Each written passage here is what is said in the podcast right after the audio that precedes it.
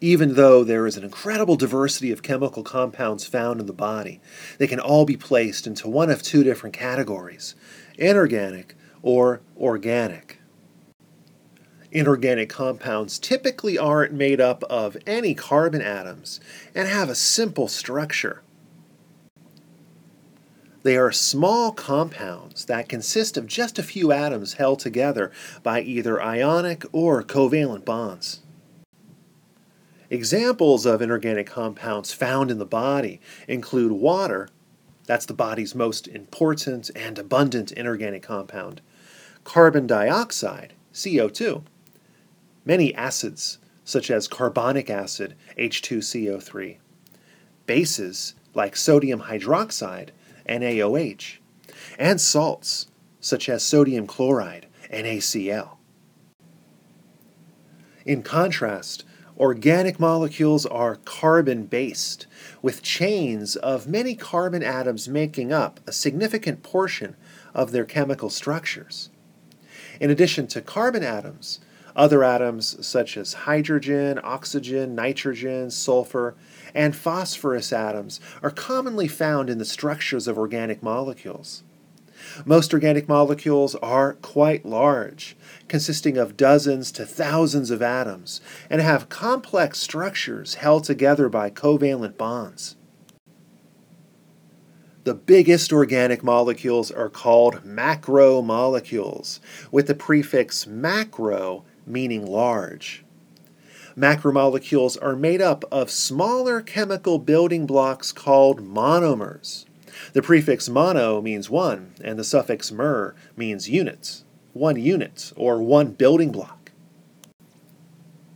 Most macromolecules are also classified as polymers, which are long chain molecules formed by covalently bonding together many smaller monomers. When you think of a polymer, imagine a child's plastic bead necklace, where the entire necklace is the polymer and the individual beads that make it up, that are pushed together to assemble it, are the monomers. Some natural polymers found in the body include the polysaccharide sugar glycogen, a branching polymer made out of glucose monomers that is stored in the liver and muscles. The body's proteins are also polymers, made out of chains of amino acid monomers. Because of their larger size and complexity, organic compounds also possess many unique properties and perform many of the body's important functions. Examples of organic compounds that we'll be learning more about in this unit include carbohydrates, the sugars, lipids, the fats and oils, proteins, and nucleic acids, such as DNA and RNA. Organic compounds are carbon based. But why carbon? Why aren't organic compounds built around atoms of other elements like potassium, zinc, or aluminum? One main reason is that carbon has the ability to easily bond with other carbon atoms to form large molecules having an incredible variety of unique structures and functions.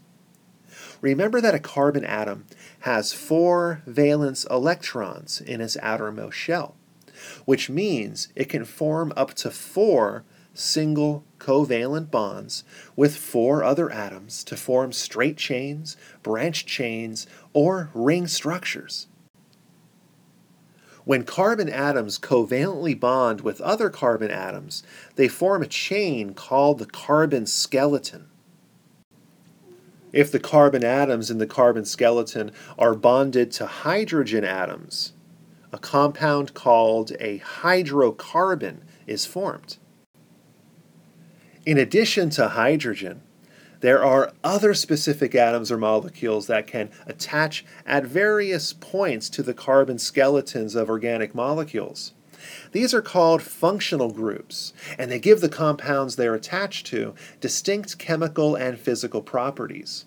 This is similar to how prefixes and suffixes give words meaning, which we know is a huge help in learning anatomy terminology. For another analogy, think of cooking, like if you're making soup from scratch.